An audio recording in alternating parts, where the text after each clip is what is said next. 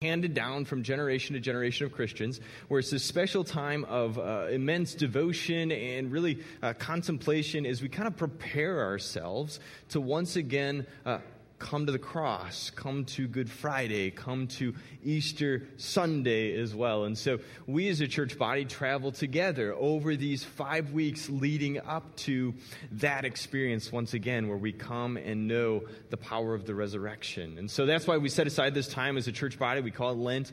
Uh, and it's really a powerful example of how a community can come together as a faith practice and engage in conversations and share what God is doing in our lives and really begin to learn and understand a new facet of who God is and, and even in a deeper, more profound way. And so that's what we're trying to do.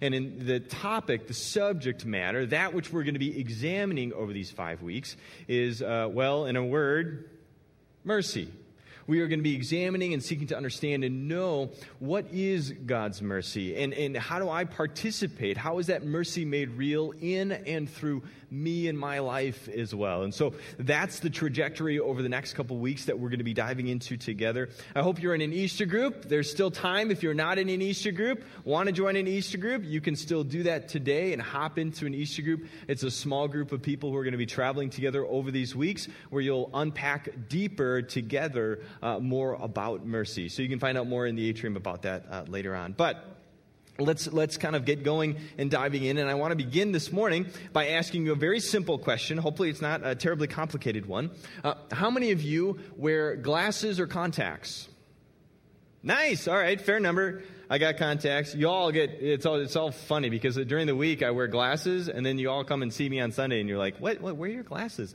I have contacts in. It makes the microphone easier. That's why. But a lot of us wear glasses and contacts, and, and simply put, glasses and contacts are important uh, for those of us who, who wear them. True enough? Like, if I didn't have my contacts in, y'all would just disappear. I, I could not see you. My glasses, my contacts allow me to better understand the world that I live in. These lenses that, that, that lay over my eyes help me interpret and therefore interact with the world around me. And without those lenses, I'm at a significant disadvantage. And the, the, importance of them can't be understated enough for those of you who have them. Um, if you don't have glasses or lenses, your miracle of mercy has already taken place because the rest of us, if, if I drop something, you know, you, you can't find it. It's significant. So the point is this in the same way that I have glasses or contact lenses, whether or not you actually physically wear lenses, everybody has a lens through which you understand and see the world.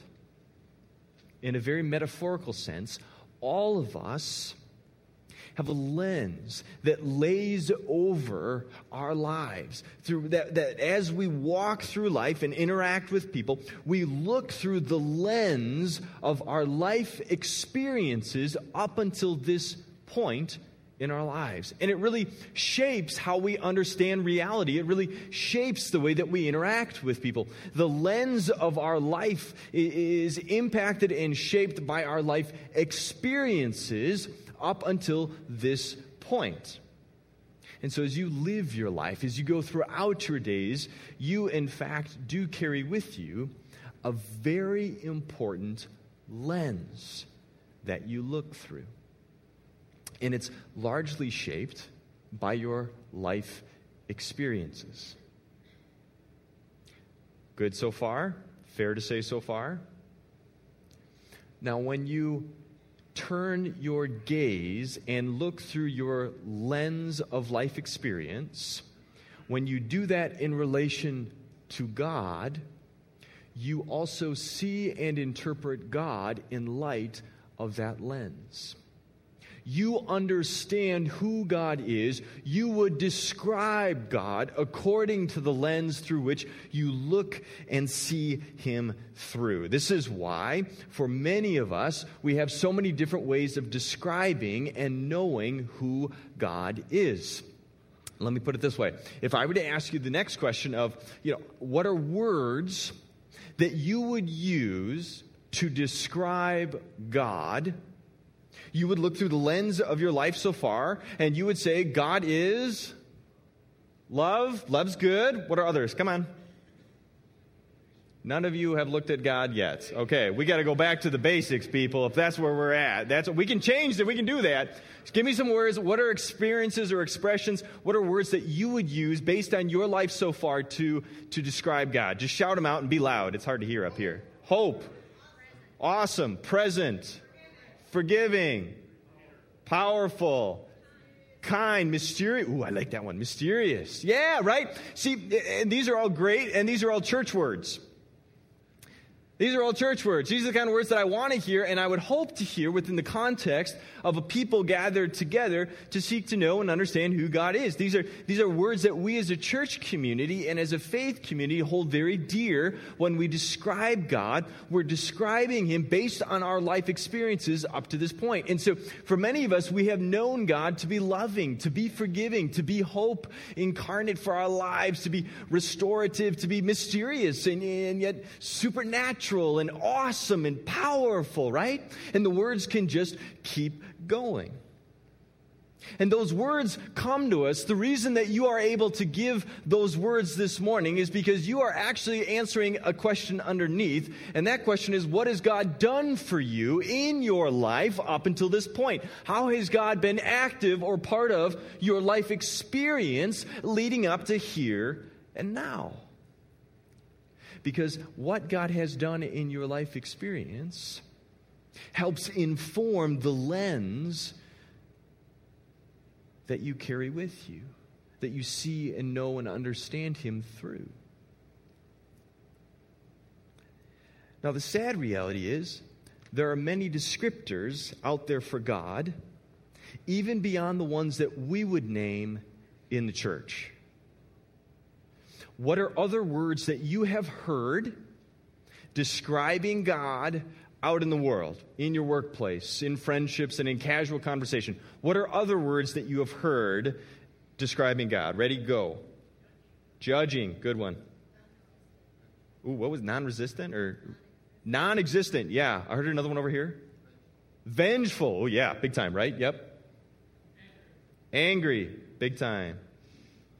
Uh, uncaring, Unfair. I like that one. Disengaged. Yeah, right? Like he created the world and like sent it spinning off. That's actually a whole religion. There's a religion around that.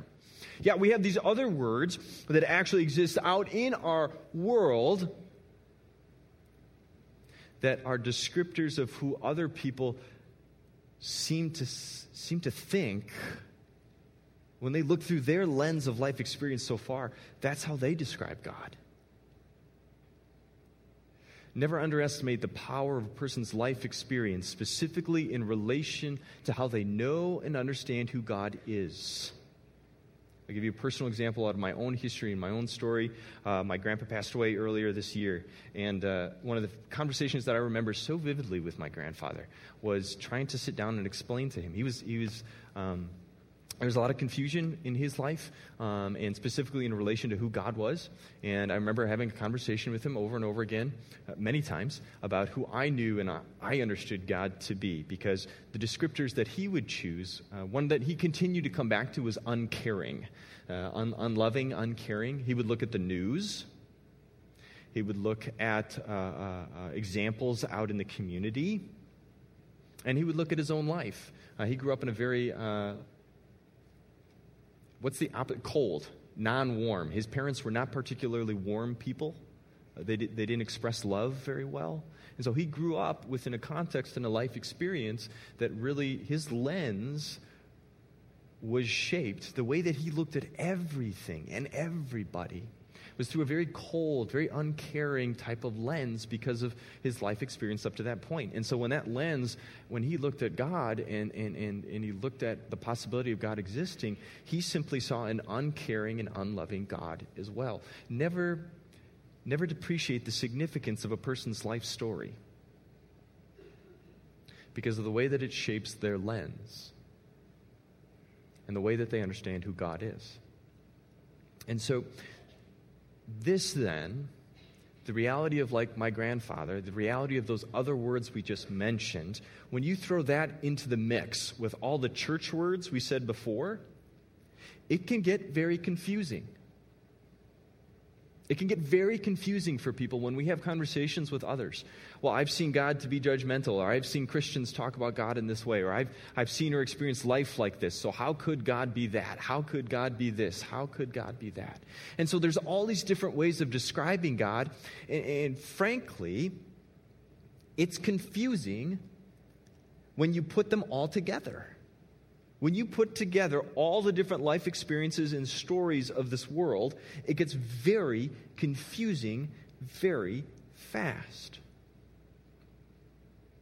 even to the point where some Christians will sit down, they'll look at the Bible, and they'll be confused by the Bible and talk about how God in the, in the Old Testament or the first part of the Bible is confusing as they understand Him and related to the latter part of the Bible. They'll say things like, well, you know, the God of the Old Testament, oh, I cringe when I hear that. The God of the Old Testament was vengeful and mean and, and, and judging and, woo, right? He's like angry God all the time. You guys ever heard that before? You heard Christians say that before? We do that. We, we say things like that. And it has it just adds to the confusion, and it's largely birthed out of the fact that there's a lot of confusion. There's a lot of confusion around how to describe God. Now, God knows us well enough and knows our issues deep enough to try and address this problem to clear up the confusion and to be consistent in, in how people know and understand Him, God decided to show up in a very tangible, physical, real way. It can be hard to describe this invisible, supernatural, mysterious God.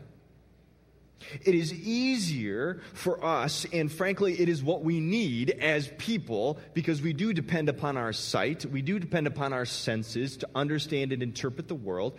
It is more fruitful for God to communicate clearly by coming as a person, as a Jewish man, years and years ago, with dust and sweat and calluses. And so God shows up in a definitive and concrete way and says, Here I am. When you want to know me, when you want to see and understand me, when you want to get a word around who I am, this, this is who I am. When you look at this person, you are looking at me as God. If you want to know who God is, you look at this person. And of course, I am talking about Jesus. Absolutely. And Jesus is, according to the scriptures and according to our tradition and faith, Christ is the perfect understanding and incarnation. That's a big fancy way of God made flesh, God con carne. It is God made flesh here so that we can understand exactly who God is and not get lost in the confusion. The Bible talks about this in a bunch of different places. Here are two quick examples for you. The first one comes out of Colossians. For God, in all his fullness, was pleased to live in Christ. Or Hebrews. The Son radiates God's own glory and expresses the very character of God. And he sustains everything by the mighty power of his command.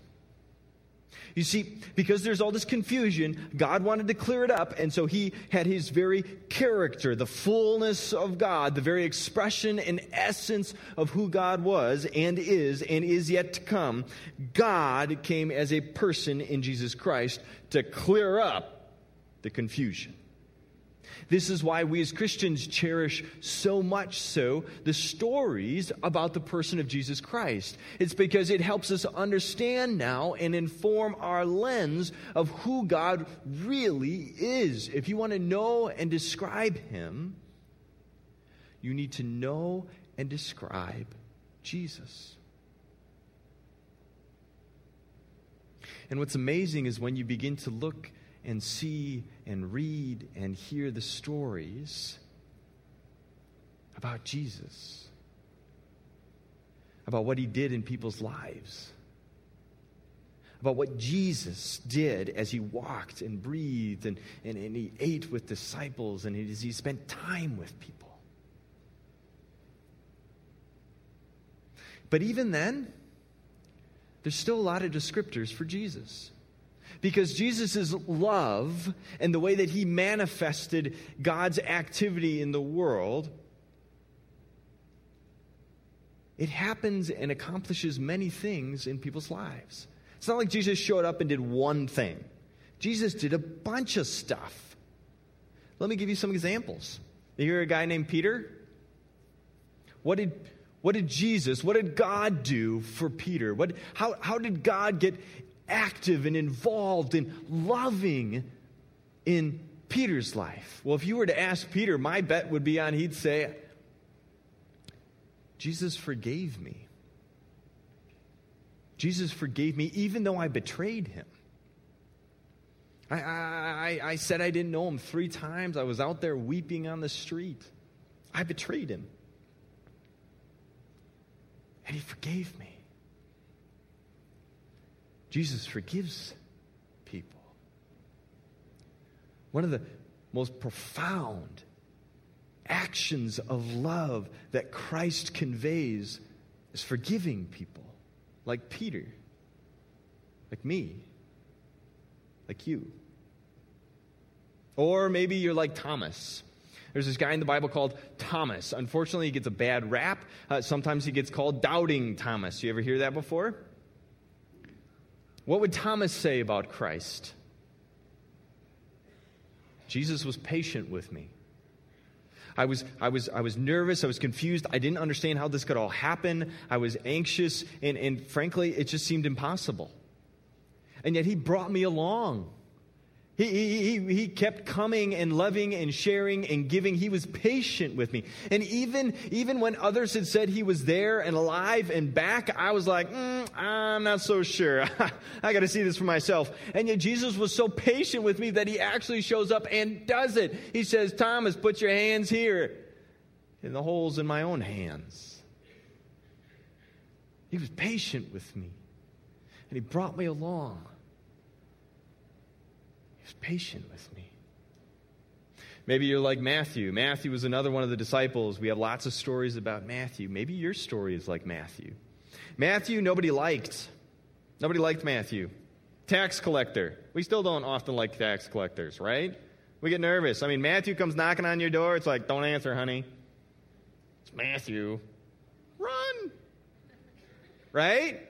I mean, that's Matthew's life. That's what Matthew is used to. That's what Matthew is accustomed to. That's what Matthew expects out of relationship from other people. That's Matthew. And Jesus shows up. Jesus shows up in Matthew's life and says, Hey, Matthew, how's it going? Matthew, how's your day been? Matthew, I'm glad you're here.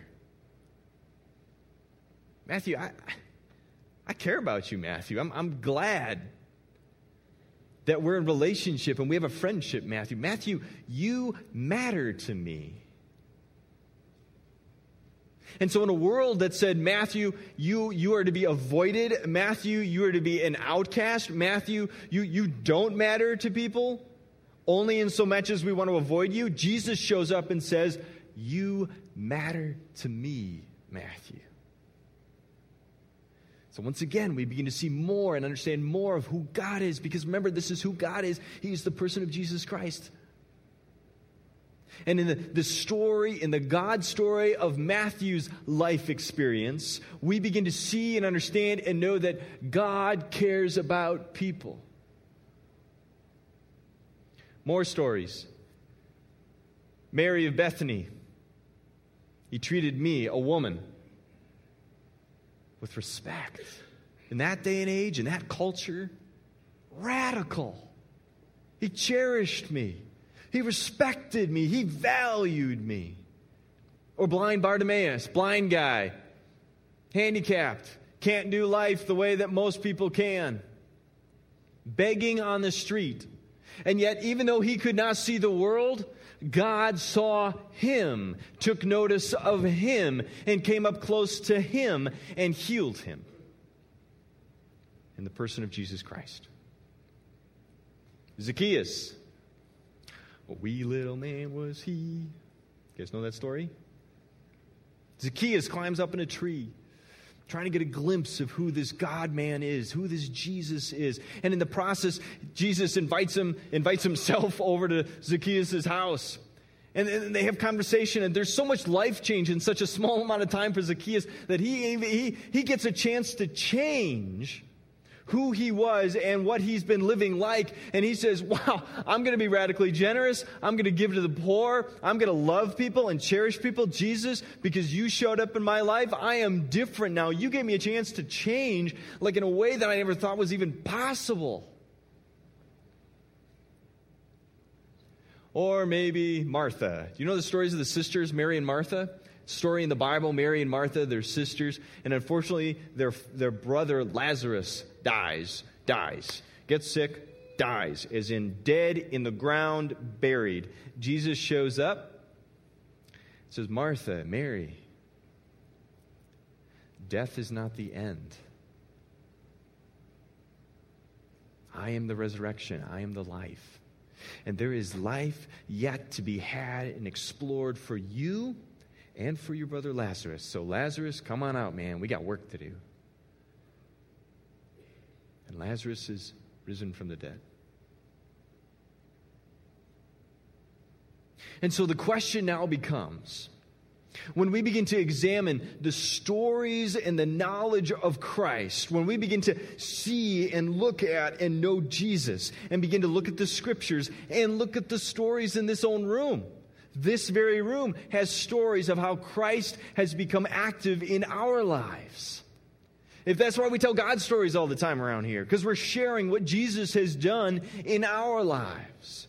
So, what word do we use to describe this? I mean, what, what, if we got to boil all this down, if there is the possibility of all these different descriptors, we narrowed it down to the person of Jesus, but even in the person of Jesus, you have all of these actions and activity of love what word captures love in action, manifesting itself in such a wide and splendid, varied way? What word can we use that takes into account the varied and diverse expressions of God's activity in people's lives? There is one word that we can use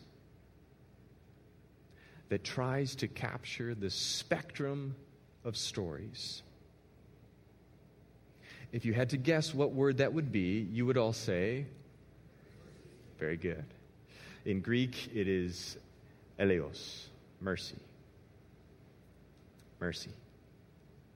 Mercy, as a word, is love being acted out, made manifest.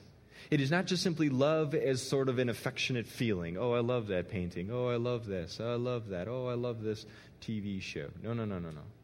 This is more than that. Mercy is, is, is something significantly more than that. It is love acted love in action, made tangible, made real, incarnate. Love made so you can feel it in the same way that God made himself tangible so you could feel him. And so we can describe Christ as merciful, as he does all of these actions in all of these other people's lives. And as a result, we can now describe God as merciful, a God of mercy. as we step into and as we lean into this understanding, as we seek to explore this more. If this is new to you, if you're, if you're unsure about all this, if you're, you are still so shaped by other voices or other life experiences that you're like, man, I don't know yet, I beg you, I encourage you, please get in an Easter group. Because when you begin to surround yourself with other Christians, when you begin to un- surround yourself with others who have other life experiences, they'll begin to share how God's love, God's mercy was made real in their life. And that will then inform and shape your lens. And it'll help you see maybe that God has been at work in your life all along. Sometimes it's just so hard to see because we get so much crud from all the other previous experiences of our lives covering our lens. We got to scrape all that stuff off. And so, other Christians, if you're in an Easter group, you better be sharing your God stories. That's why we talk about God stories all the time around here. It points to how God's love in action has been taking place in people's lives, and it reminds us God is merciful reminds us that God is active in his love for each one of us. So please, if this is new to you, start asking people about what God's done in their life. If this is old hat, if you already know all this, if this is like, man, should have skipped this one, don't worry. Over the next couple weeks, we are also going to be leaning into how we then therefore respond because God's love God's mercy, is made real and manifests itself in and through his people. Through you. That's how God loves people. God loves people through people. God forgives people through people. God encourages and strengthens people through people. This is why Christ will say one day to some of you, Thank you for bringing me a cold cup of water. And you will look at him and say, what are you talking about? When did I bring you something to drink? And he will say, Remember that hot day out in the sun where you mercifully brought a cup of water to someone thirsty? Or you shared your bread and meal with someone who was hungry? Or you visited someone who was sick and hurting? And you held their hand in the hospital room as they walked into eternity? That was me, in and through you it was my mercy made real. Well done, my good and faithful servant. And so I encourage you to lean into this. Lean into what it means to be merciful. Because the more we begin to know and understand and display mercy ourselves, the more we will begin to see and understand the mercy that awaits us in a glorious day yet coming. That said, let's conclude with a word of prayer and invite that mercy into our lives over the next five weeks. Please pray with me. Gracious God, we give you thanks.